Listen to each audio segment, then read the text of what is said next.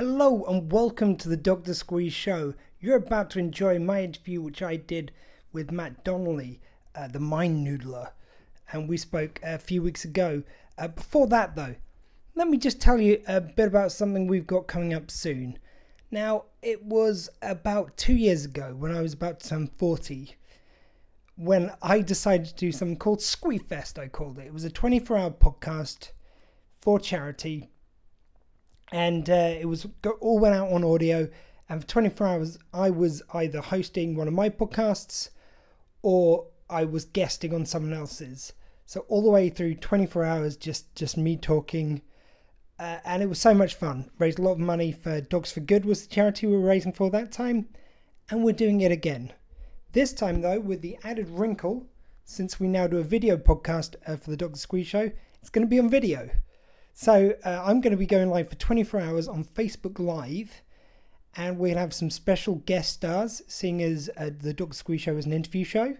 I'm going to be doing about 6, is the current count, interviews. I can't really tell you anything at this early stage, because we've got some booked, some in the process of booking. I really want to kind of like whip out all these bookings at you at once, so you can just stand in awe of them, because we've got some really special ones, and it's going to be great.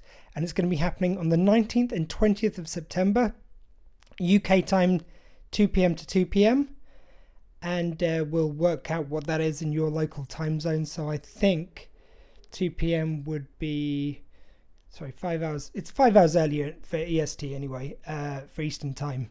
So work that out yourself, because I'm doing this on the fly. So 9 o'clock, something like that anyway. And we're going to have loads of guest stars. We're going to have loads of other shows coming on and talking to me. And it's going to be a good time. We're going to be raising money for NHS charities together, which is a very special charity they've set up, which brings all the charitable funds of the NHS into one. So its primary focus at the moment is to help the staff and volunteers fighting COVID at the moment, which of course is on everyone's mind right now. As well as doing that though, there's lots of research being done by the NHS. So if you're outside the country and you're outside the UK and you go like, why should I care about the NHS? Well, like for a start, obviously I like to think that your compassion isn't geo-locked to your country, but even if it is, they're putting money towards research towards cures.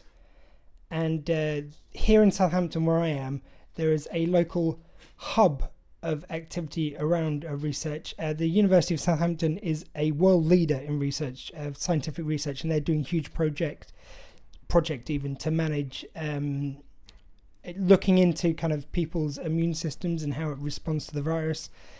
And so it's wonderful. So if you donate, you're donating to that. I will have a Just Giving set up by next week when I do a little bit more of an announcement. I will tell you about some of my guests then. We've got so many just about to confirm. I want to be able to kind of like, yeah, say one more out at you at the same time, so you can stand in awe. But it's going to be great. I cannot wait. This is going to be so exciting. So exciting last time. This time I'll have the added wrinkle of like, I've got to be on video for 24 hours so you can literally see me falling apart in front of your eyes and lose my mental faculties. And last time I just like really, I had to host some shows and I did guest on others. But this time I'm going to be conducting interviews peppered out throughout the 24 hours. So that's an extra kind of like skill set. You've got to be on the ball to interview someone. So that's going to be really interesting. And yeah, I can't wait for the challenge. So more to come on that later. But back to this week's show. Matt Donnelly, he was wonderful to speak to. Now, I was nervous about how this one would come out, only because what happened was when we were recording, we had a slight technical snafu where the sync went out on my camera. It's a problem we had before. I thought we'd fixed it.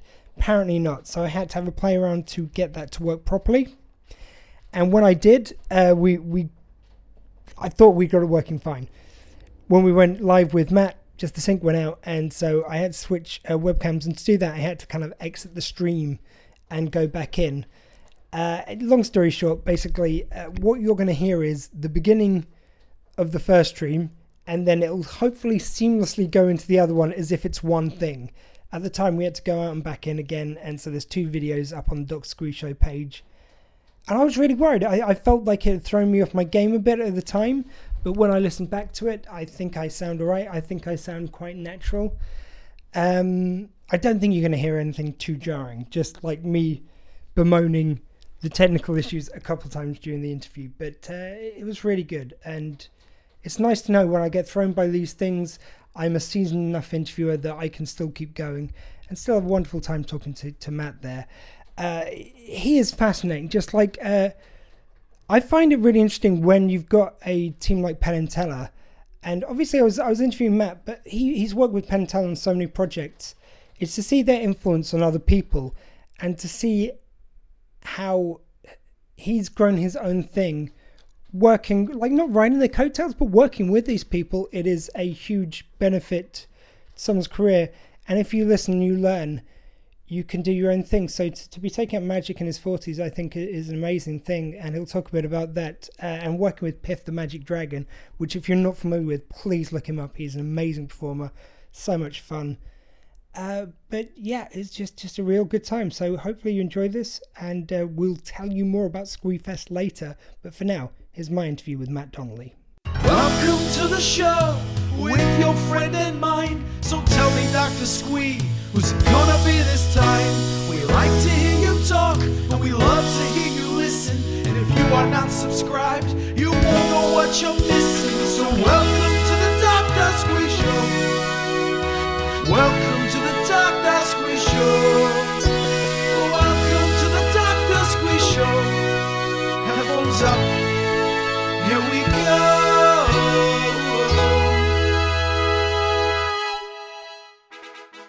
Welcome to the Doctor Squee Show. Tonight, Squee welcomes Matt Donnelly, the Mind Noodler. And now here's the man himself, Doctor Squee.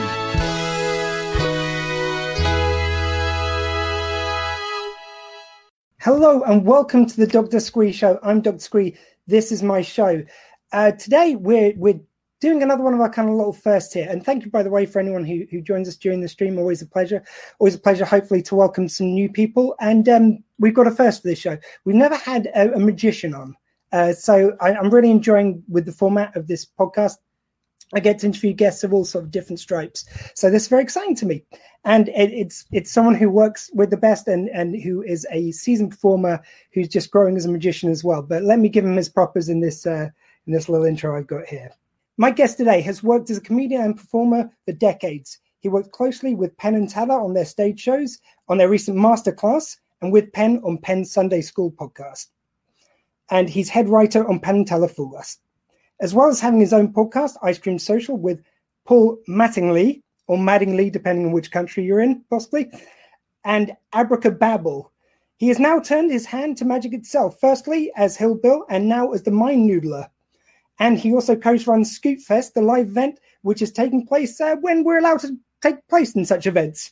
So please welcome to the Dr. Squee Show, Matt Donnelly. How are you doing today, my friend? Oh, very good. Thanks for having me. I'm very excited to be your first and last magician guest. It's been to me great. Well, I start with the best, so where's to go but up from? You know, downhill from here. Sure. It is kind of crazy. I mean, like, there's a few things a few bones I feel like I've got to pick with you, sir.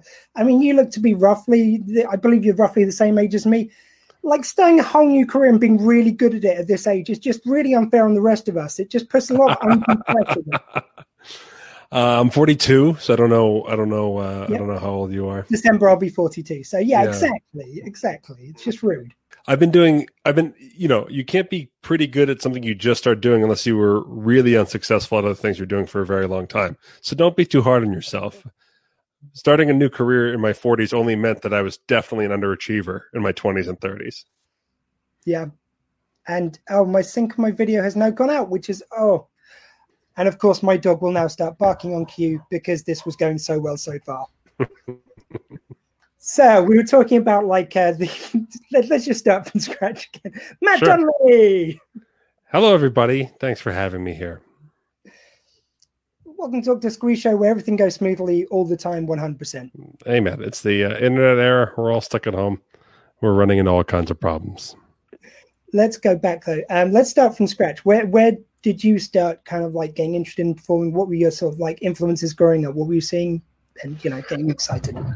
I was always excited about the idea of comedy when I was a kid. And so I remember renting, basically there's these VHS, rental stores, and I'd always rent, I grew up with three other brothers, and we all got to choose like one tape that we could have for the weekend kind of thing.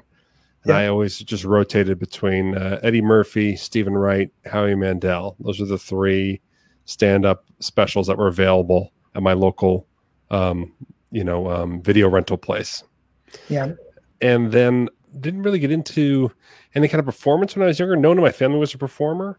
And then I went to a high school that had a lot of different special programs. So like there was like a vocation program, special ed program, all kinds of stuff. And one of the things they had was a performing arts wing. A whole wing of the school was dedicated to performing arts.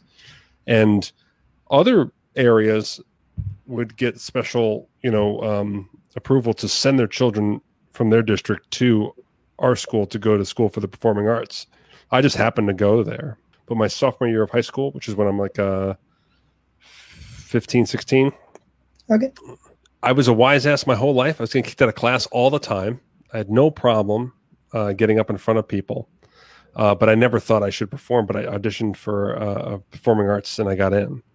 And at the same time, my friend and I started making this television show knockoff, like stealing his mom's video camera. And we made TV shows. We started showing TV shows to people at parties and stuff. Where I hosted this mock talk show. And my friend's older brother played all the guests, and then, it turned out he was doing an improv show on the weekends. And it wasn't like a school affiliated thing. It was just an improv, or you say impro in your country, right? Yeah, improv. Oh, you say improv. Don't you guys say impro or no? I never had impro. Okay, great. That means it's another thing America won. I mean, let's talk about COVID next. You win as you. So, all right, back. You're right. You won. You won there. Fair enough. So we, and so I started going to this improv show on the weekends, and I fell in love. So I started doing improv at 15, 16 years old. I started performing every Friday and Saturday night, and at this local show, and it's very popular.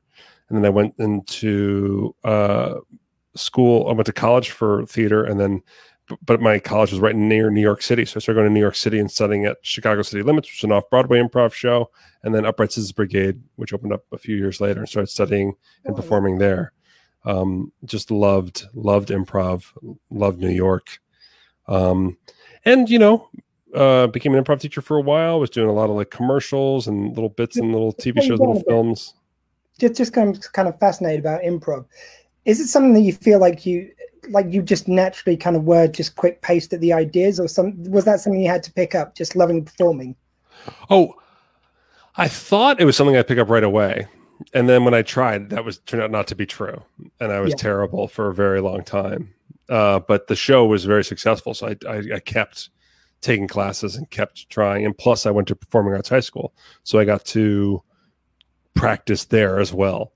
So I was horrible for like a good year while trying relentlessly almost every day to get better at it. Is there kind of moment where you feel like, I've kind of got it, something's clicked now, or is it just grinding it down over time? It's a tough call. I had a friend who'd be like, like eventually you can make so many jokes that eventually there's nowhere else to go but where it gets laughs. Like you can just keep. If you throw enough, if you just try to throw enough, he did it with like he drew like a little square on a big piece of paper, and he just started making marks with a pen. He goes, eventually you can just make so many jokes that there's nowhere to go but in this little box that's funny. So I also taught for a long time, so I always say like if you make a joke and it sucks, but it sucks, then you can learn to be funnier. The only way you can not get funnier is if total lack of self-perception. If you think you're hilarious and no one else does, you're in trouble. I only giggle because I'm resisting the urge to go to the obvious example on a lot of people's tongues, but we're not going there. No, it's not. That's fine. Too low-hanging fruit. Fair enough. Yeah. Trying to take the high road. It won't last long, but there we go. There you go. And was it kind of a good scene where you grew up for performance? Was it kind of like I'd say so. 90s and, you know, New Jersey. I mean, we had like 8 coffee houses that opened up in like one little town, you know, so yeah. All of them had their own like little like stage for anybody who wanted to teach themselves 3 chords on acoustic guitar or try improv comedy or whatever.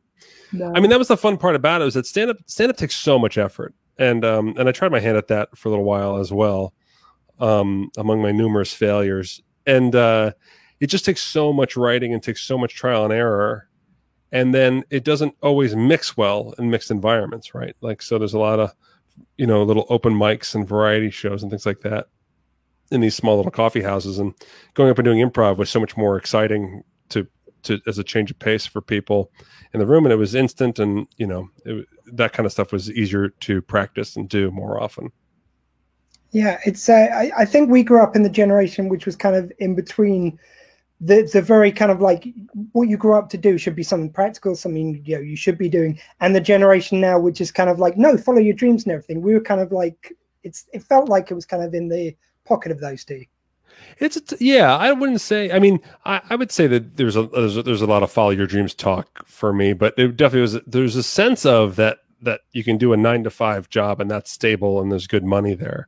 And I think what's funny now is that's not true. So like the alternative option to art isn't this boring yet easier path. Now everything's like acting. Now everything's like being a comedian. So no matter what job you have now, you're looking to do other stuff, and you might have 3 jobs, no matter what your occupation is, no matter what your degree is. So I think everything's just gotten both harder and yet more approachable with technology. I certainly had a lot of people talk to me about the risk of trying to go into show business and stuff, but also like Kevin Smith had hit with Clerks. And so there's a lot of people who wanted to be like him. I was in a lot of independent movies and stuff when I tried to get into acting, because a lot of people were just throwing their money away trying to be like Kevin Smith in my town. Kevin Smith basically adopted my hometown as his hometown, and so he had like his production company there, and his comic book shop was there, and so it was like this beacon of like, people from New Jersey can be famous. Let's go for it. Yeah. Oh, so it was a local thing as well as a general thing. Yes. Yeah. And then I actually was going to be cast in a movie, and then Kevin Smith came in to produce that movie, and then Kevin Smith kicked me out of that movie. So I personally got told by the person who said everyone in Jersey can be famous, not you, buddy. So that was a good time in my life. I think you may have been the only person who was told by Kevin Smith, no, you shouldn't do this. Yeah, I know. It felt like it, and I can't find other examples. So I guess so. Because I mean, I think I've gone like full circle with this, because I'm a big fan of Kevin Smith myself, and he talks a lot about like, oh, everyone can do it, everyone can just go out and do this, and with that you get a lot of people who maybe shouldn't and maybe aren't kind of haven't got the kind of talent, like the ability for it. But then I kind of listen to what Penn Jillette said, like what you guys say on Sunday School a lot, which is about kind of some of the really out there and weird performers you get, which are only multiplied by this, and that's just really cool and interesting. Yeah, I mean, just no one knows, right? If there's like a way to do anything, then we just all do it that way. And so Kevin will concede in his own story that he got incredibly lucky, and not even at one point, but several points. And if you talk to anyone who's incredibly successful, they'll, unless you're talking about taxes and government, they won't use the word luck. But if you're talking about anything else, they'll talk about how lucky they got at different phases and things like that. So it's funny now to get attention for being a magician, because I basically kept hitting roadblocks where I kept not getting that lucky break that my friends got in New York, that created this total diversion for me to go to Las Vegas. And then I got totally lucky, you know, yeah. I got totally lucky hooking up with Penn and Teller and beginning, you know, a career with television, and then beginning a career with magic. So I joke, because other magicians hear my story and they're just really angry about how easy it is. And it's not lost on me. I get it. I know what it's like to not be lucky. And so yeah. I know that I'm in a place right now where I'm very lucky. And how do you, like, what were those first kind of few paid gigs like, and how did you get from there to Penn & Teller? Wait, first gigs like in New York, or you mean like first gigs in Vegas? I guess where you start kind of like doing it professionally, and then, you know, how do you go from there to moving to Las Vegas is kind of an interesting story in itself. That takes, I would have thought, a leap of faith. I actually just followed my girlfriend at the time and now wife. So we were about to move to Los Angeles because basically we were in New York and I was getting auditions here and there and getting commercials and things like that. But it basically was kind of like, hey, we're in comedy. And she had a tremendous amount of success. She's in this musical comedy trio called The Apple Sisters. And they went and did all these festivals like Montreal Just for Laughs and just crushed and got all these managers and agents. So she was the one who was hitting in a big way. And we dawned on us that we're like, you know, all the money in comedy is in Los Angeles. The only places making comedies, both movies and television shows, you know, the big gigs, they're all in LA. So they're not in New York. So let's move. And so we're going to move there. And she has a musical theater background. And even though she had moved to comedy, she still had a few cast directors who knew who she was, but she dropped any representation. She stopped going to audition for Broadway shows, except one. Jersey Boys called her and told her audition 3 weeks before we were going to move to LA. And it was for the Las Vegas company. And she booked. And it was funny because before she's like, should I even go? We're about to move. And I go, it'd be a hilarious problem to have.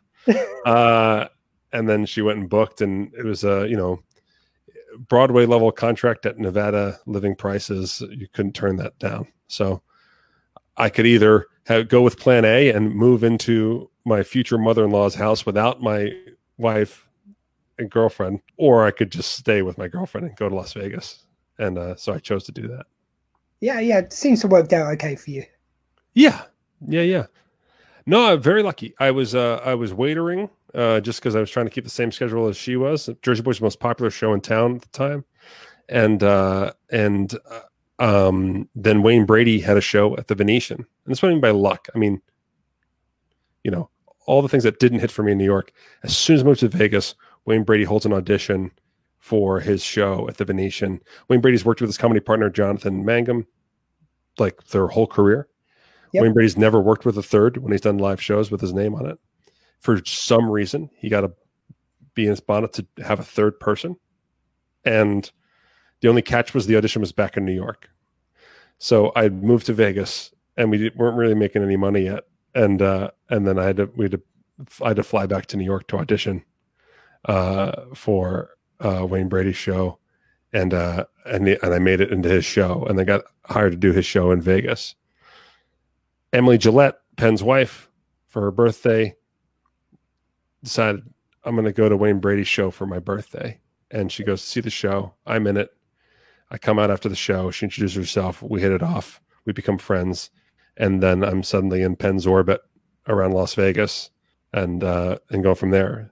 So I'm hanging out with Penn at movie night. He used to have people at his house every Tuesday, and we would go and watch movies. And I started making him laugh with movie night jokes and things like that. And then I heard him talking about this show he's doing for Discovery Channel.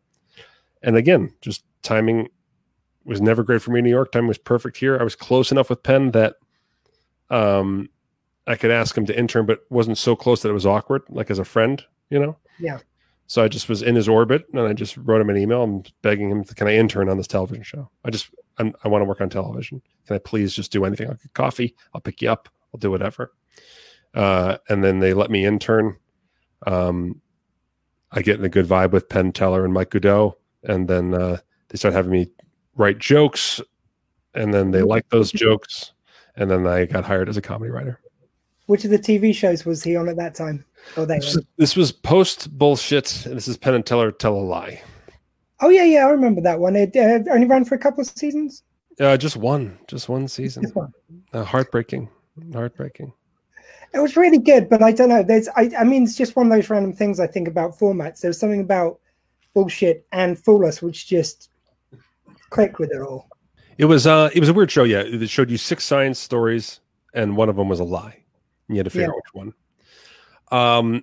And that's why it proved so troubling, is that Penn and Teller just came off of Bullshit, and they were really into being very hard. And Penn and Teller's standard for science was higher than the Discovery Channel's standard for science. And so a lot of stories that would have made seasons and seasons of the television shows got killed for being kind of cute with science, and Penn and Teller didn't want to put their name on it. And so that's why it ended up only being one season, is that they thought they had enough for a bunch. And then when Penn and Teller were like, actually, what you're saying here is not true. So we're doing a bunch of lies in this show instead of one, you know. And then the modern era was also hard. Like, we were doing things like setting up fake websites and things like that in case we want a quick Google during the show. But the internet's not, you know, if it was, it's strangely enough, isn't riggable enough to pull that off in a quick and seamless way. It takes, unless we should have hired some firm from Russia, and we probably could have pulled it off really, really quickly. Yeah, like, I believe our government used one. I could get you the number of. Back on the air, tell a lies back. I mean, it's. I think there is something just so wonderful about that. And it's just so nice to hear you guys speaking about how just holding it to such a high standard. Like, that's why I think Fool Us works so well. It's like when you're watching it, it's not just good enough that they busted most of the trick. They've got to bust all the trick. They've got to bust all the nuances, and it's got to be intellectually honest. Well, yeah, with the shows, they're geniuses. I mean, like, what they did was save magic on television. Like, it's not even like it's more than that. Like, yeah. Because of David Blaine's levitation and him using camera tricks to film levitations in a weird way, everybody just started saying camera tricks every time they saw magic on television, you know. And Chris Angel came along with his show and used a bunch of camera tricks too. And so everybody just saw magic on TV and said camera tricks, and all these big, gigantic stunts that, you know, just used editing and things like that. And so at one point, are you departing from magic and entering just special effects? That line became a gray area. And so basically it was so hard if you were a dedicated magician to getting your stuff on TV.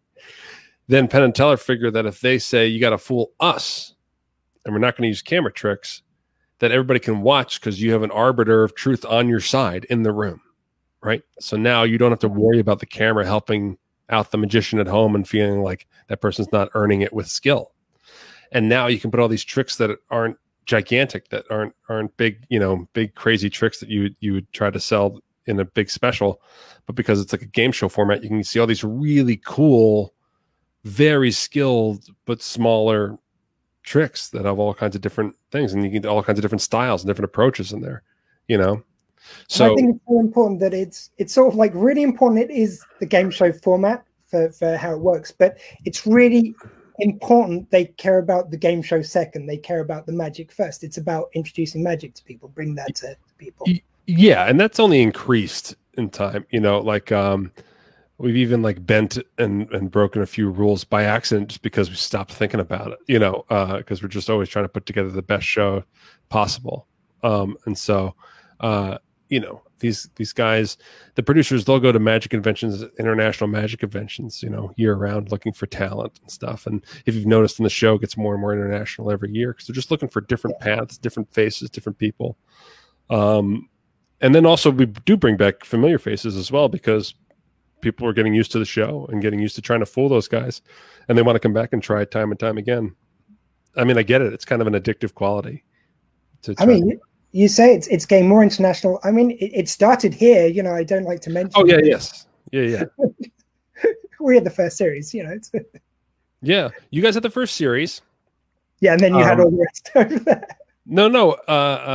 And then ITV didn't, it was ITV, I believe, didn't renew it. Yeah, it was. It was actually like 5 years before it aired. Long time on the CW, and that's because in America, so many talent-based shows after America's Got Talent and American Idol popped up and failed tremendously. There's so many new shows that came around that bombed, and so CW was the thing where they basically just recut the British shows and be like, "Can we just air it in the summertime? You know, just run it." And it won't cost anything. We already have it all filmed, you know. And it was kind of like, not, you know, there's business is complicated. I'm simplifying it, and I wasn't a part of any of this. So I'm going all off of information, just knowing everybody involved. CW did not expect it to be the highest rated show they ever had. Yeah, it just aired in the summer as a throwaway. They didn't put any advertising behind it, nothing. They just were going to let it run, and then I believe the plan was to just use it as proof of concept, to then get a different version of it on a larger network. But instead, it became the largest, highest rated show in their history. It still is to this day. And they were like, go ahead and make more of this exact show, make more Fool Us and bring it back here and do it. And so it's been running in America ever since. Yeah. And the first year it was all basically almost all UK magicians, a few French people and that kind of thing. But now we really get people from all over the world all on the show all the time. Well, we have this simple rule. It's usually applied to sports, but obviously magic here. If we do something first, we can always win at it and until everyone else joins in, and then we're screwed. No. You guys, the British still have some fabulous magicians that kick ass. So. Oh, I know. I could, of course. I mean, one thing which I did find very interesting. And so were you running from that first series, or was it just when it came to LA or to Las Vegas? Sorry, just came to Las Vegas. Although I do behind the scenes of I'm certainly doing behind the scenes episodes of the first one because people were asking me to do it, and then it turns out because I'm working on Penn's Sunday School, I do know a lot of information about the first season, and right. And I'm friends with Piff the Magic Dragon, you know, and he blew up on the first season, and so I actually do have quite I do have more tidbits than I thought about the first season when I do behind the scenes. I mean, I don't know which strand to go down. Let's stick to Fool Us, but I want to come back to Piff just because I find him sure. But while we're speaking about Fool Us, I think it's also just I love the fact that Jonathan Ross I thought was a wonderful host. He's very well known over here. He worked great for the first few series. I thought it was such a smart idea when he was unavailable to come back to go with Alyson, and it just created a new vibe. And she's just such a different presenter. As someone who kind of writes for it, like, how was that kind of change for you? Well, first of all, Jonathan Ross was amazing to work with. I mean, just amazing. And so, you know, my TV writing was, you know, joke writing, you know, for like roasts and things like that. And, or like quick bits for like commercials and things. I'd never written for kind of larger format stuff. And then also trying to learn to like write for voices and things like that. So when I got hired to write for Jonathan, it was really like, I was like a paid intern, and Jonathan Ross was like giving me like a degree in show business. So Jonathan Ross just knows how to host a show, knows how to talk to contestants, and puts in the work, you know, shows up early. He was there for watching like every single rehearsal. I mean, yeah, you know, like he doesn't have to be there at all, but they had like a little stool for him, and he'd watch, and he'd go up and do his own pre-interview, and I just keep his notes, you know? And yeah, and then he's so popular and busy that all of a sudden doing flying over to America wasn't his idea of a great time. And so in comes Alyson Hannigan, who has no TV hosting experience. And so all of a sudden I start helping Alyson the way Jonathan helped me. Yeah. She's such a low personality. And at the same time, trying to find her voice. You know, if you go back and watch the first two seasons of Fool Us, Jonathan Ross is such a worldly figure, and he's such a charming and like devious adult that like his writing for his humor is so fun, but there's bite to the punchlines. Yeah, devious is a very good word for it because it's never malice, but it's kind of he will challenge. No, as a writer, I try to come up with magic words, and devious was a magic word I came up for Jonathan and started opening up a lot of jokes. Yeah. In ball busting, there's a camaraderie there, you know, so he often took the side of the magicians against Penn and Teller and that kind of stuff and really made it kind of fun that way. And so that was fun to write for. In comes Alyson, and I start writing jokes with teeth, and all of a sudden it's just like hearing this cute mom, you know, do these things was like, oh, this is a different show, you know, and she's so much more family friendly, and there's so many families watching this show. And that's, again, a departure from bullshit. And that's kind of the thing where Penn and Teller had come from, too. So if you watch, everyone softens up over time on this, you know, Penn and Teller's tricks, Penn and Teller's humor, even and the way they judge and things like that. It's Penn's personality in the first season versus the way he talks now is very different. So I learned to write for Alyson, and then she's totally different deal. And then also there's this funny thing to deal with, which is a lot of the magicians, especially American magicians, loved Alyson Hannigan, you know, so they're going to get to meet Penn and Teller, their idols, and they also are meeting their crush from American Pie at the same time. And so you really have to like prep magicians to be like, you're going to meet Alyson Hannigan, and this is the way it's going to go down, you know, and do that. But 90% of my job, I mean, the writing is fun, and I do that. Basically, we really hammer that out 3 days heading to the first tapings, and then 2 days in between the final tapings. We tape the whole season in 2 weeks. And most of my job is actually spent prepping contestants to go out there and have it and kick ass and to remind them of the TV elements outside of their trick. You know, yeah. What's it going to be like to go out there? What's it like to perform in the studio? What's it going to be like to talk to Alyson? How can you focus on not talking to Penn and Teller? You know, you have a chance to get another nugget about you out to millions of people outside of your magic career, a way to meet people interested in you as a person. That's my job, is try to find that little 20-second hunk that goes in between their trick and Penn and Teller guessing. It's like, it's me trying to find some nugget to make all millions of people more curious about this person than they were before they saw this trick. Yeah. And it's just wonderful to see how it can be anyone from a brand new performer to a very seasoned one. And they all just look, it's the same excitement, nerves, everything else about going and doing this in front of Penn and Teller. Definitely. Because even some of the most experienced magicians don't have a lot of TV experience. You know, and so it is a very, very similar thing. And doing magic for television is different than doing magic. You know, Penn on Penn's Sunday School likes to talk about cooking shows and how he hired Jet Teela to prepare him for a cooking competition show. And he's informed that cooking for television is different than cooking for people at home. You know, and you have judges who are going to eat two bites of something. Those two bites have to be the most valuable bites, and they're not going to eat the rest. And so if there's any part of the thing you're serving, like if there's a little hanging piece of fat on the chicken or whatever, just cut that off and throw in the garbage. You know, you're serving a 7-ounce steak instead of an 8-ounce steak because you're cutting off the part that doesn't look perfect, you know? And doing magic for television is very similar. You have to do a lot of different things that you don't realize doing stage magic. Yeah. I did want to talk about just a few of the people who you work with on that show. So we mentioned Piff there. Yeah. What a wonderful, completely out there performer. I love to hear you guys when he comes from Sunday School. Is one of my favorite things is just hear you guys just sitting and just shooting the shit. It's just two people, like all of you from very different worlds originally, but just the same in so many ways. Yes. Yeah. Yeah. It's true. Like I basically look for ball busting or busting chops, where you take the piss out of each other. Like that's basically, when I have jobs where you can't do that, I fail at those jobs. You know, I want people to mess with me. Like I want people we talked about Wayne Brady's show. I did a show for 4 months, 4 month run at the Venetian before he closed up shop. We got along, but he never messed with me. He never never said anything sarcastic to me.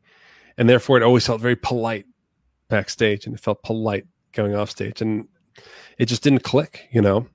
And so it was a fine experiment to be his third wheel, but it ultimately just didn't work.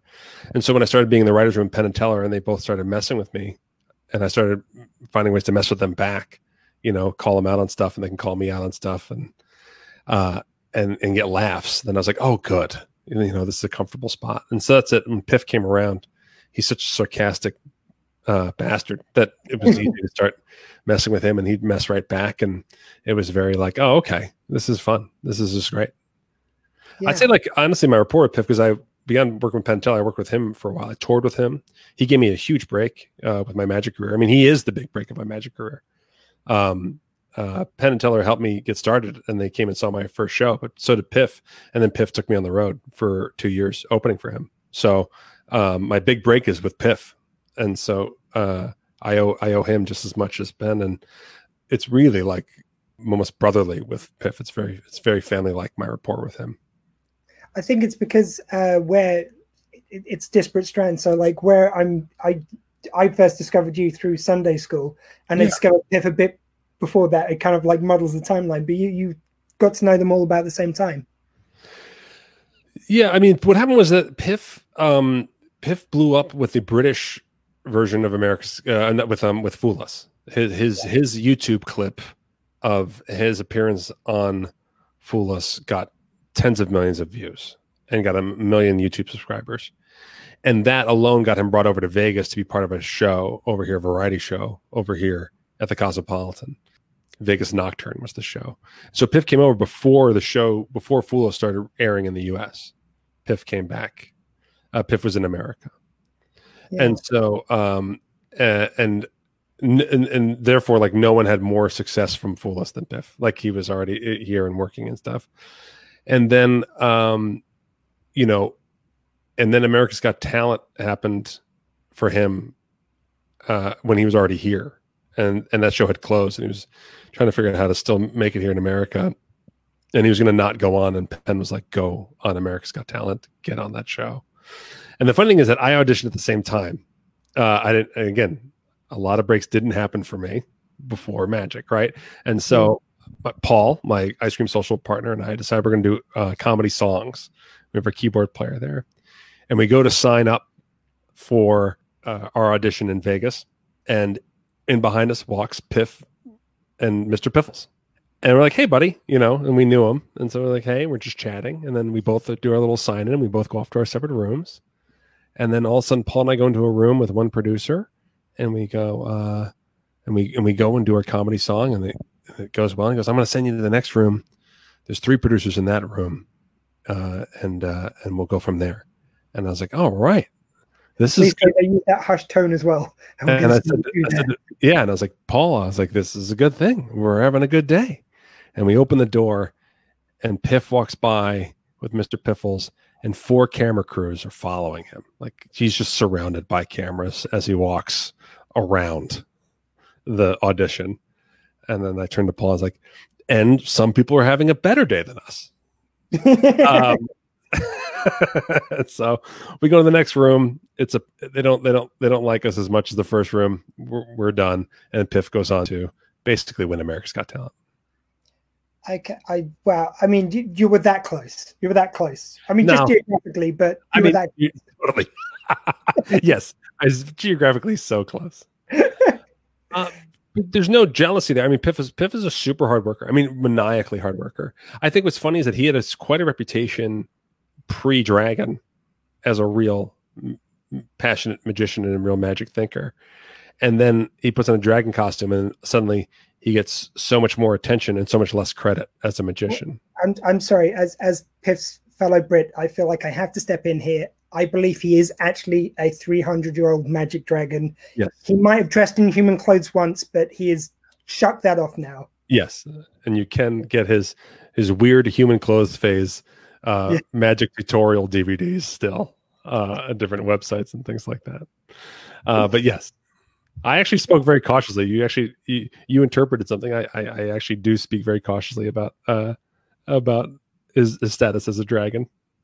My son walked in when I was watching back. I absolutely love it. The Masterclass Penn and Teller did, which you're in, and oh man, he'd just done that bit where he talks about like he gets introduced by Penn and Teller as someone who's dressed up in the outfit by Penn. And then he goes, excuse me, sorry, I'm a 300-year-old dragon who is butt-ass naked right now. Now let's continue. And my son walked in just at that moment and goes, why is that guy dressed in a dragon suit? I go, whoa, let me just play this back for you. So yeah. Just because we mentioned it there, like the Masterclass, again, I mean, look, I'm in awe of you for doing it, but why would you do that to yourself? I mean, you're rightly so bricking it throughout the whole thing, like nervous as hell. I mean, I think for anyone doing that, you acquitted yourself as well as anyone's going to. But I think, you know, tough. So this is a very complicated. My appearance in Masterclass is very complicated for many reasons. First of all, you just don't say no. Penn and Teller offer you an opportunity to be in anything. You don't say no. To get taught by Penn, Teller, and Johnny Thompson at the same time. Yeah. I don't care how many cameras are there or whatever. I'm going to do it, you know? It does not make me look good at all. And certainly I did worse than I thought I was going to do for it. I did think I was going to mess up. I did think I was going to do the thing that they wanted. You know, the Masterclass people, when it was all over, were thrilled with that segment. They were like, this is what we really wanted. We wanted to show just another tier of learning besides just learning how to do tricks. And they got so much of Penn and Teller and Johnny's perspective on performance out of stuff and practice and things like that. And there's stuff that didn't even make the cut that I still keep a memory of that helped me to this day. It actually was a very helpful lesson. It wasn't a show. Oh, let's face it. Look, your job there, and I'm sure that any mistakes were just to help that job.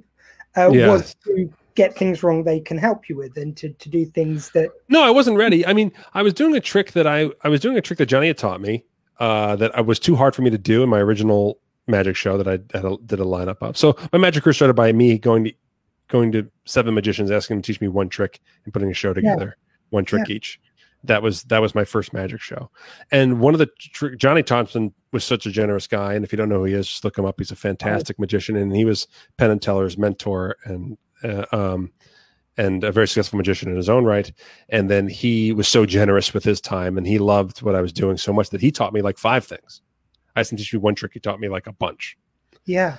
And so I was trying to work on this one trick that's on the Masterclass called Chop Cup, and it involves moves, right? It's like so many tricks are kind of like self-working, and that's kind of the big. There's a whole market for tricks, and you kind of figure it all out. And this is not. This it takes some skill, some sleight of hand skill, and some movement. And so for the Masterclass coming around, I was like, oh, Johnny's working on the Masterclass. I'll bring that trick back out. And I'll actually get him to, since I had to take another trick, I'll get him to work on it again, which seemed like a good idea. And now I also pitched like other tricks I was working on that I gladly would have done that were much more comedic and easy to do. And I could have like shined more. And Masterclass wanted the trick I was struggling with. So I practiced for a week heading into Masterclass. And I probably did the trick hundreds, not 1,000, but probably hundreds of times heading into that thing. And then the worst thing happened. The producer and the director pulled me aside when I came in, and I quickly set up in the hallway, and I did it for them, and it went perfect. And that's the worst thing that could have possibly happened. Dress rehearsal should never go. Yeah. Right. You don't want a perfect dress rehearsal. And I had a perfect dress rehearsal.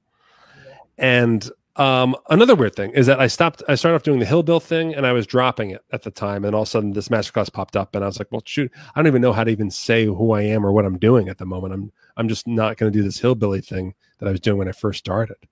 So in there, I'm like in between outfits and like in between styles. Yeah. A bit of that. Yeah.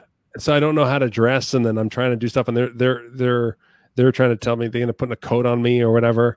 And there's a moment where Penn takes off his coat and gives his coat to me in the Masterclass. And as someone who went to performing arts high school and college, I know that studying plays, whenever there's an object exchange, it's a moment of emotional significance. So I knew it was going to play really well in the Masterclass that Penn was taking off his coat and giving it to me. Yeah. And my note of knowing it was a moment of emotional significance also washed over me, and I almost passed out while we were filming the Masterclass, and I almost fell on the ground. It was really a lot. Like I went to go start doing it, and all of a sudden just my body went cold. And I know from auditioning and stuff like that, sometimes you just know it's just not going to be there. You walk into the room and you're like, oh no, this is going to go horribly. And that's exactly what happened. The room went so cold. All the cameras are on you. Penn, Teller, Johnny Thompson looking at you, makeup, lights, the whole crew. Everybody's dead silent.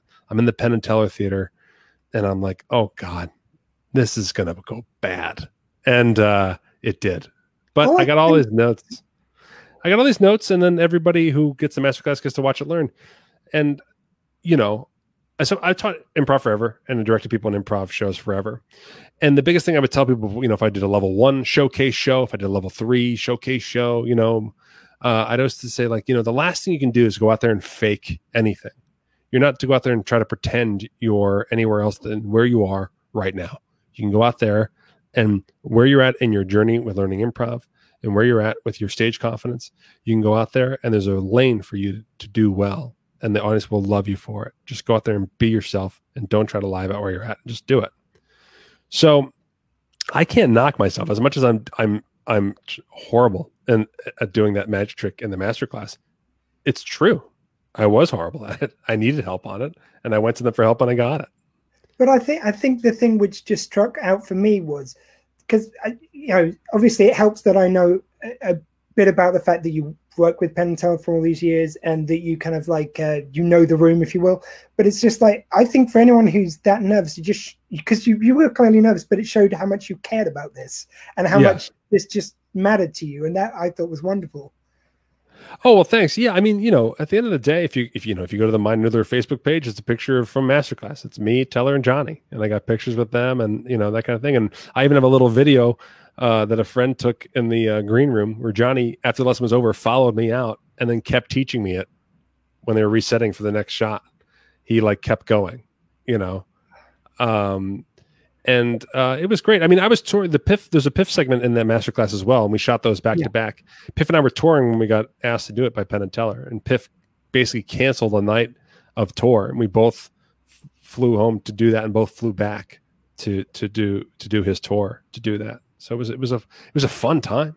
It was so exciting. Yeah. If we can circle back a bit to how we get to there, though. So like sure.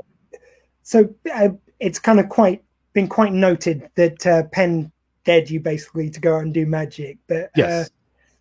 Tell us about kind of where do you start? Like, you know, I mean, I know you've been around magic for quite a few years at that stage, but to make well, I mean, that's it. It starts with, I'm seasons into Fool Us before I'm dared to do magic by Penn, and so I actually am. And Fool Us is one of the most finely curated magic showcases there is. So there certainly was no shortage of inspiration as to like what kind of tricks I want to do, and by writing intros for people and doing pre-interview, I really got to kind of understand that there are different styles of magic and different approaches to magic, and so I really had a pretty good, as a nerd-like understanding of magic as an outsider, and so it was just about picking a style, right? And so that's when I came up with this hillbilly character, just because. I know from struggling with stand-up, it's hard to find your authentic voice. So I thought if I'm going to learn 7 tricks and then also try to figure out how I, Matt Donnelly, talk on stage, that's going to be hard to do. So why don't I just do it as a character? There's plenty of theatrical styles of magic. It's easier to write for someone else's voice than my own. And so I'll write for a character where I can come up with the magic words and the flaws and things like that, where I can instantly see how that person filters life. And so that was actually very helpful. I got to really just process. Does it take some self-consciousness away from it? From like, you know, if this is you saying this, do you feel more self-conscious than doing it as a character? Yes. Yeah. I mean, there's a lot to it. There's a lot of safety to it. It's a big character, you know, big hillbilly wearing overalls. And also there's a fun to it of doing mentalism where I'm doing really smart things as a very dumb person. And so there's like an instant kind of neat little match of comedic stylings that go along there. I like that the dumbest person in the room ends up being the smartest person in the room. It was kind of a fun idea for me. And then it just made it easier just to kind of go through it all as a play. So magic moves and stuff like that. I basically wrote the whole show. Eventually I wrote the whole show, and any magic move I do was just written into my blocking, you know? And so instead of trying to like really understand magic, I just had to understand these 7 tricks and how to do these 7 tricks. And I had a director, RJ Owens, who was amazing. And he we really helped approach it as theater. We often did it where I'd run through the show with no props, like not actually doing the magic, but just miming everything just to see if I could just get it fluid in my brain and get it fluid in my body kind of thing. And then go back and do it with the actual tricks and the actual props. So sort of approaching it as a showman, not a performer, I guess, more than a magician. Yeah. I mean, there's no way to cheat it. Most magicians who are great start when they're kids, you know, and most people who are really good at manipulation, like really spend some time in isolation at one point in their life and just really lock themselves in the room. I'm a father of 2. I have a house there. I do not have the options to play catch up on years and years of magic study. So I had to rely on my strength. My strengths are improv. I'm very confident and comfortable on stage. I can be funny in a moment. I can mess up a trick and be okay with it. I'm used to failing. Improv is really makes you much more okay with failing than most other art forms. And so I just knew I could go out there and rely on those things. And I knew what it was like to take up people's time. I know what it's like to feel a room where you are making good use of people's time and bad use of people's time. Right. And so trying to put together a show that was about an hour long, I kind of understood how to build a show and feel what it was like when I need to adjust things in that show. And if you wouldn't mind just a minute, you mentioned Johnny Thompson there, a mentor to someone you work with for this. Can you just say a little bit about working with him? So for anyone who doesn't know, just a legend in the magic world. As Matt says, look him up. But yeah, he's got all kinds of stuff. He did plenty, you know, towards the great Thompsonian Company, one of the greatest comedic magic routines of all time. You know, every magician in Vegas worked with him. He was the judge on every season of Fool Us until they passed. Yeah. And when Penn and Teller dared me to learn magic, I thought, wouldn't it be funny to go to Johnny and ask him? And Johnny was incredibly generous with his time. He worked with me. He worked with so many people. He worked with whoever asked him. He had no ego. And so when I asked him, he said, sure. He just said yes right away. I called him up and he just told me to come over. Went to his house and he started working with me. And you know, he just started teaching me right there in his living room.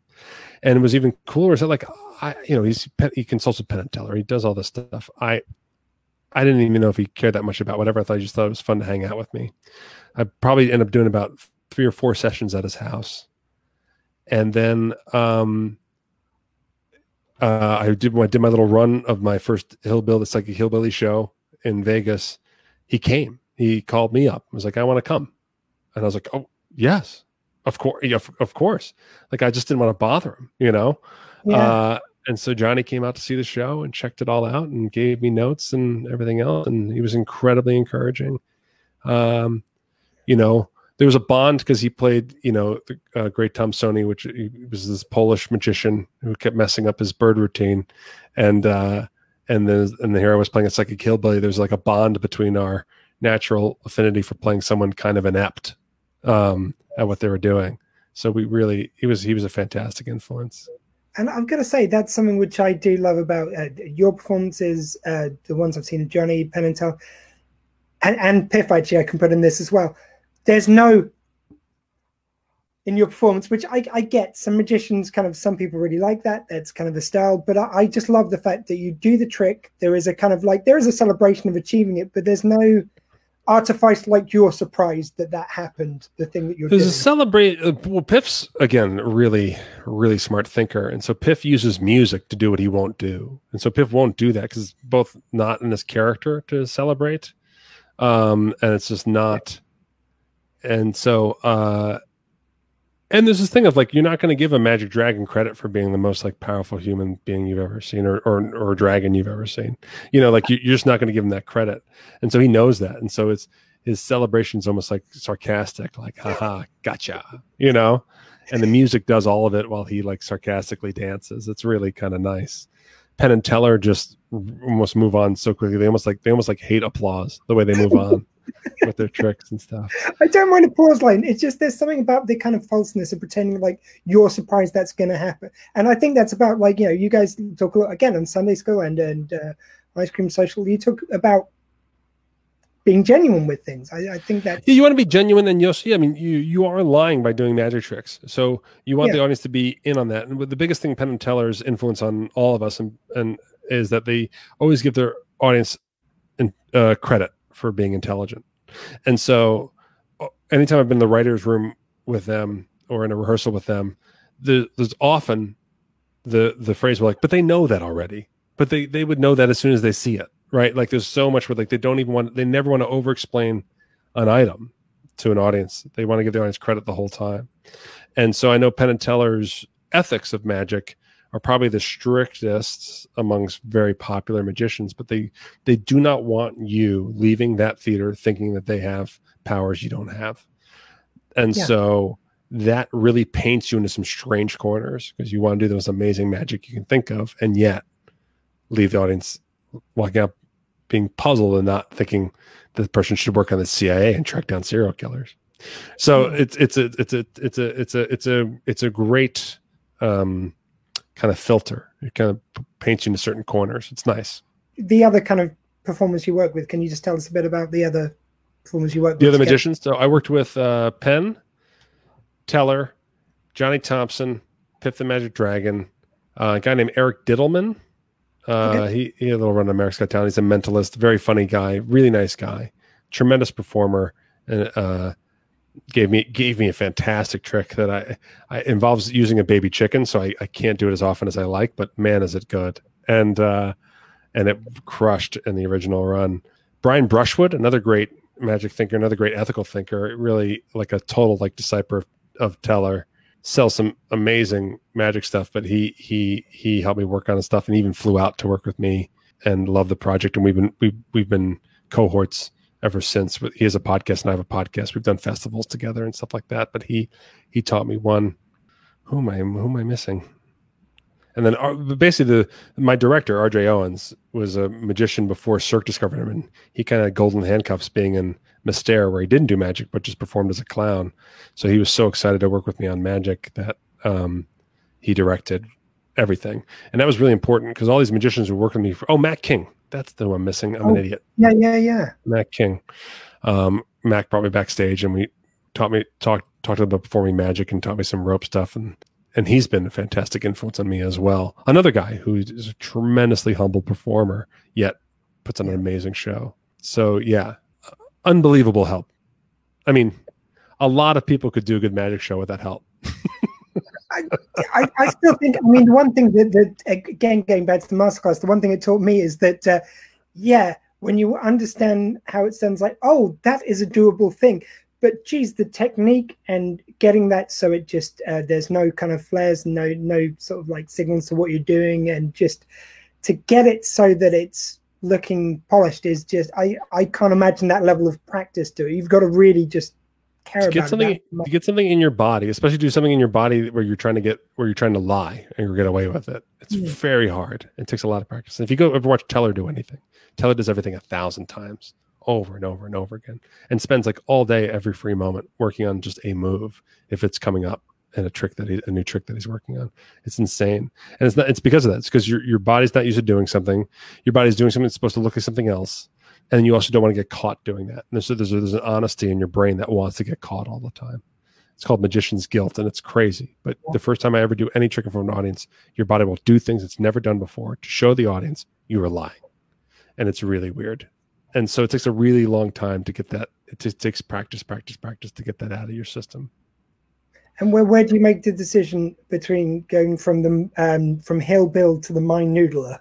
Where do you make the kind of changeover? I want to do more than mentalism. I want to do actual other kinds of magic tricks. And also, when I was doing the show, it was theatrical. And if I could have graduated the show theatrically into some larger kind of cooler, Appalachian themed immersive magic and variety show in Vegas, that would have been awesome, and I would have loved it. But instead, I toured with Piff the Magic Dragon at comedy clubs, and so staying in character at comedy clubs, people came up to me after the show and they wanted me to be authentically that person. And now all of a sudden, I'm making the decision whether I want to be like the Larry the Cable Guy of magic, Whereas like when my first run, it was very clearly, Matt Donnelly's playing Hillbilly, the psychic hillbilly, and this is the show. It was very easy to digest that. To go to comedy clubs as an opener, it wasn't. And so then people were so disappointed that I wasn't this Appalachian rootin' tootin' guy. And so I didn't want to stay in character while I was, taking pictures and signing things. I didn't want to and I was like, okay, I got to stop doing this. And then also nobody found it offensive, but numerous people were afraid that other people would. And it never happened. But because I was from Jersey and then ultimately Las Vegas, playing an Appalachian guy in dirty overalls, was I saying something? And I just didn't, and I wasn't. So I wasn't ready to stand behind that artistically to be like, this must be done. And so it was just time to retire that element of it. I still wear overalls and no one questions it. I've always been like a blue-collar, rugged-looking dude. I'm not ever going to be the kind of guy who would look awesome in a tuxedo doing really cool things that are so beautiful and elegant. Those are just, we talk about magic words. Elegant is not a magic word of mine. It just never will be. No one looks at me and wants me to do something where I make a wine glass turn into a tulip. It's just not what people are going to pay to see me do. So I still have overalls and I still do my thing, but I just talk like I'm me. I'm the Mind Noodler from the swamps of Jersey, and here I am. And you got to take it on Fool Us yourself. Yeah, that was fun. Wonderful, just so much fun. You can just see the element there. Just if you move from Masterclass to that clip, you can see how far I figured it out. Both what it meant to perform the character as me and everything else. It was a nice jump to go to. My experience of of turning around and being a contestant on a show I worked on was really gratifying and super fun. There was a lovely element, which is kind of the reverse of Masterclass, whereby it's like, I felt like, you know, you just, like, fooling them doesn't matter. I'm just going to have a good time. I'm going to do this trick. Hopefully it'll impress them. Hopefully they'll enjoy it. And you just seem to have fun written all over your face. Yeah. I mean, you know, the truth is that I work on the show. And so I basically, as the show got more international, I was like, I basically was like, hey, if you need a funny American, I have stuff, you know? And it was kind of like, take it or leave it. You know, I'm going to work on this show no matter what, but like, if you, it would it be fun to surprise Penn and Teller with, by me appearing on it? Could this thing kick ass enough to do it? You know, sent them clips again, sent them, you know, 4 or 5 ideas. And, ultimately, they picked a trick that Penn worked on with me a lot, so I knew I wasn't going to fool them. You know, and then they asked me, like, are they familiar with that? I go, Penn worked with me on it back in the day, but it's changed since then. I wasn't lying, but it was. I knew I was not going to fool them. The only way I was going to fool them, there was a less than a 1% chance of them thinking, this is so weird. He must have done something that we don't know. To come on here and do this trick. Was that the only angle I had for a possible double bluff? A total double bluff. No, Penn did not think double bluff for a second. In fact, Teller was not familiar with the trick. Penn was, and so Teller was doing his due diligence, and so Teller was trying to peek at what the girl was typing. Teller was keeping things going on in his head, and as they're walking back to the chair, what happens? The first thing Penn and Teller do is they sequence the trick to make sure they have all the elements in order. So it's important. And so the first thing Penn and Teller do when they talk to each other is just make sure they are on the same page about what they just saw happened in the order they saw it, which actually is and being a very key thing to the way most magicians kind of have huge payoffs is that people misremember and mistell a magic trick when they remember it. And so Teller starts going through the sequence with Penn as they walk back to their chair, and Teller just goes, "Teller, shut up. Teller, shut up. Teller, we have everything. Shut up." And they sat down. They talked for like 2 seconds. I'm the only interview they ever watched Alyson do. They watched basically Alyson interview me the entire time. Penn was ready to bust me the moment he sat down. It was fun though. Yeah. I mean, I think it's just wonderful. The fact that show seems like there's so many elements to put together, so many people you've got to keep from meeting at certain times so you don't give anything away. You've got the judges up there. And then you have fun with it, like just to be able to have got the format down so much that you're now bringing on Penn to fool Teller, and you know You're playing around with the format again. Yeah, that was just as much fun. I was in on that. That was actually much more of a pain in the ass than keeping me off of the roster. Yeah. Teller's very involved with the show. Behind the scenes, especially the Penn and Teller bits. You know, Teller he's a director of theater. He likes to shoot stuff. And so Teller was very involved. And so trying to find a way to keep all the script we needed for prompter and all of the rehearsals we needed for Penn off of anything official that gets handed to Penn and Teller to do it. And then also we have a tight shooting schedule. And so Penn and Teller need 14 tricks for 13 episodes. So they have one extra one just in case. And they're shooting just 13. And their line to Teller was like, "We're confident we have enough." And Teller was like really unhappy about that and was kind of pushing back on that. And it was like, we got to shoot this Penn versus Teller thing soon so that Teller can get off our backs about this 14th trick.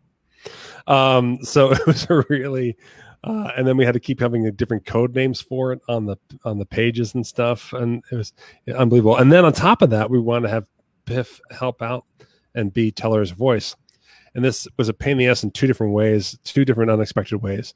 We had to keep Piff, you know, he's a magic dragon. He's hard to hide.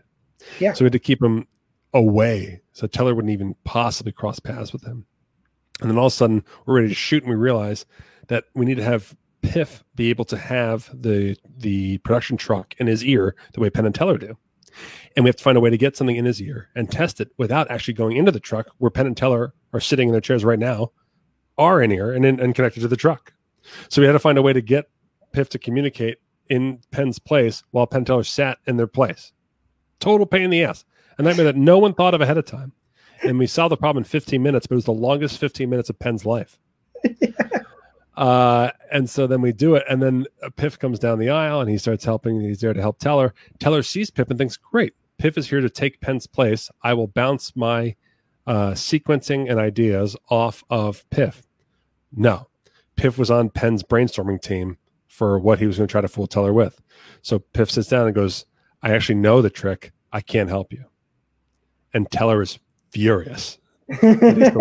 Look at Piff's dumb face while he eats popcorn, and Piff can be no help to him while he tries to work it out with the truck. And Piff enjoying it a lot at every moment, I'm guessing? No, he's terrified. If you look, there's even a clip of it. If you watch the clip, Piff looks really terrified. Oh, Teller's wrath is not something anyone likes. Oh, yeah. Okay, fair enough. Yeah. I don't know how that stacked up against Piff's British sense of humor, shall we say. I know, yeah. Maybe after the fact, but during the... No, not during it, no. He said the best thing on Sunday School, actually, he was saying it's like, I never want to honestly know what Teller's thinking. Yeah, we call it Piff's prayer. Dear Lord, please let me never know what Teller actually thinks about my act. Yeah, that's awesome. Okay, we have to get on to Ice Cream Social and Scoops Fest. So, like, I it's not something which I've listened to much before. I listened to a few in preparation for this. I love the fact that it takes, for me, some of the best elements of Sunday School, but it kind of puts it through the prism almost of a kind of like a morning zoo radio show, but with funny people. Like, you know, those shows are interminable if people aren't funny. If you get some people who are really funny on it, there's just great fun to be had. Yeah, I mean, we definitely weren't trying to go for morning zoo. I've heard that metaphor before, and I get nice it. Like no.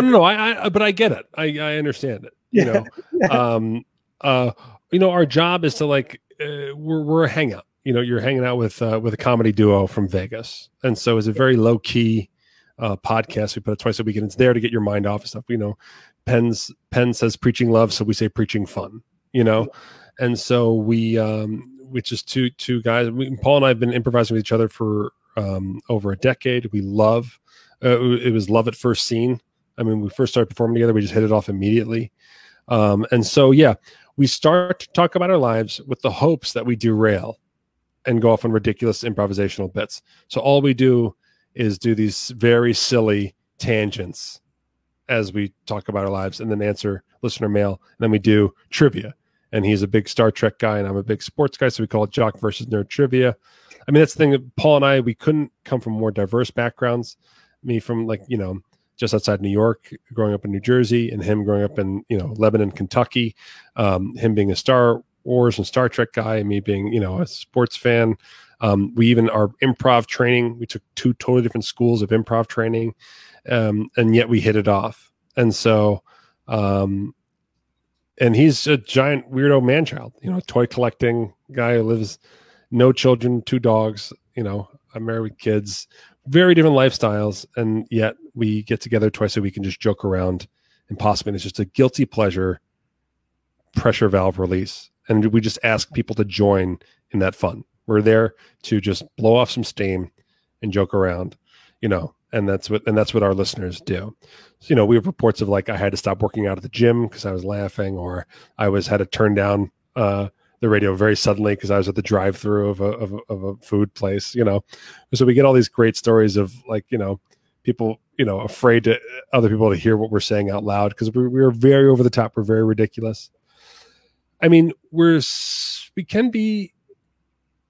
can use curse words and things like that, but we're not aggro. Then that's why the zoo thing can be a little bit of a misplay because there's nothing aggressive or macho about us. We're very much like grade school kids using silly words for the first time than we are like aggressive dudes. It's very, very soft and doughy like our bodies.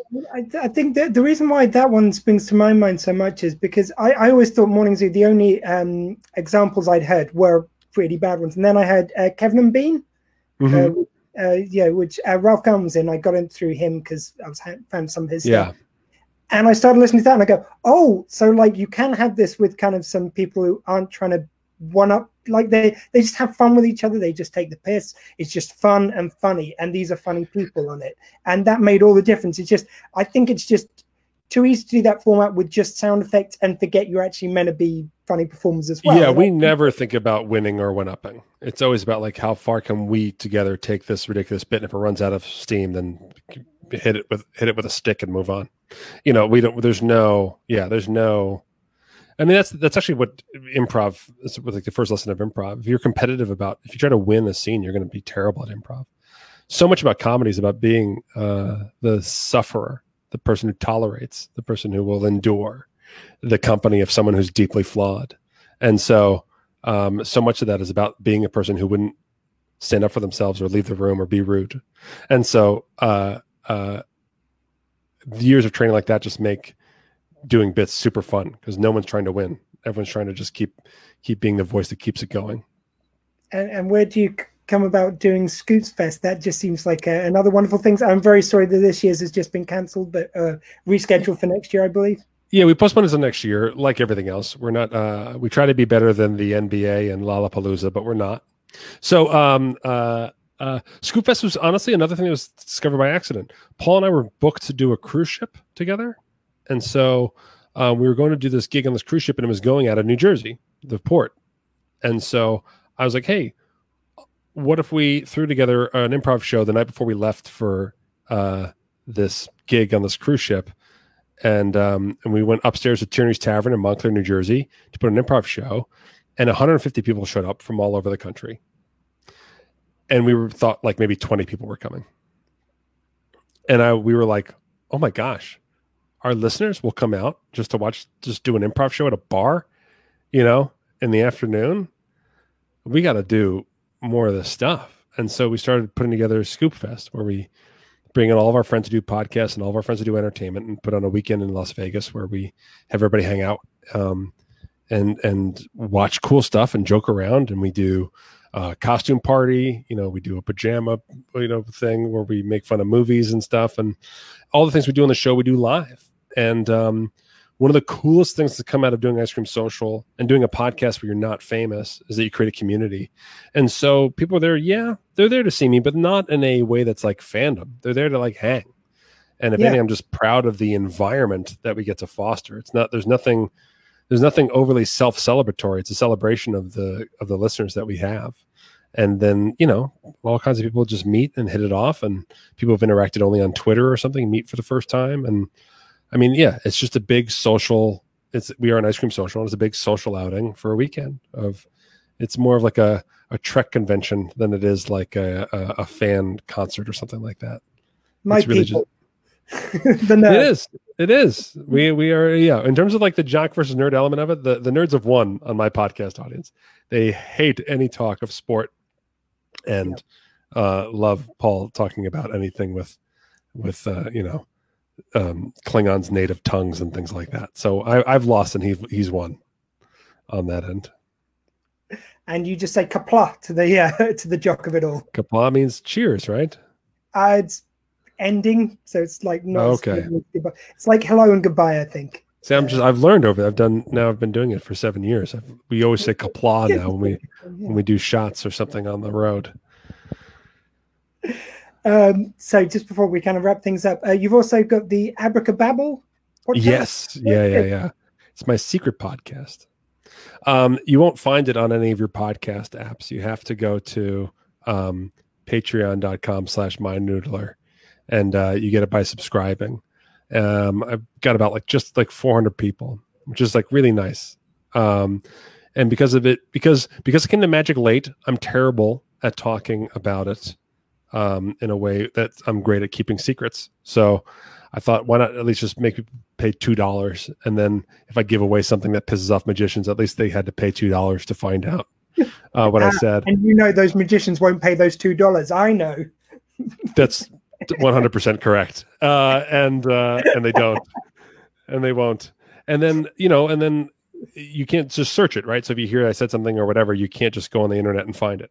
And so, I keep that podcast there. And then, because I worked on Fool Us, I give behind the scenes breakdowns of, and the guy who directed my show, RJ Owens, and Reddy Rich, who produces, Penn's Sunday School. He has a huge magic background. And so we break down each and every episode of Fool Us.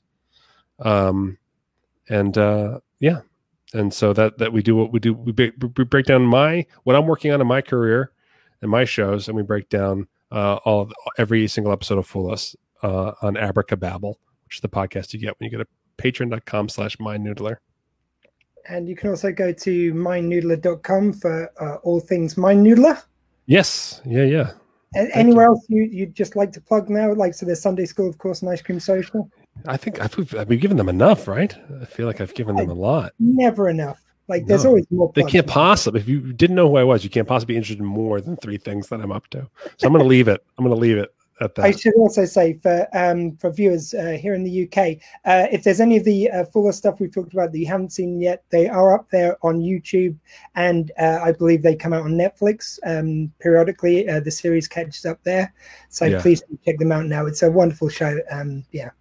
Yeah. So we just started doing season one. So all of our UK listeners are very happy. We're breaking down season one of Fool Us right now. I'm actually recording the episode 3 tonight, and our UK audiences are really loving it. So, by the way, if I can only imagine you carry around a scroll at all times. So if you are keeping the weight loss list, I lost 4 stone going vegan, mostly through you guys talking about it on. Awesome, man. Keep it up.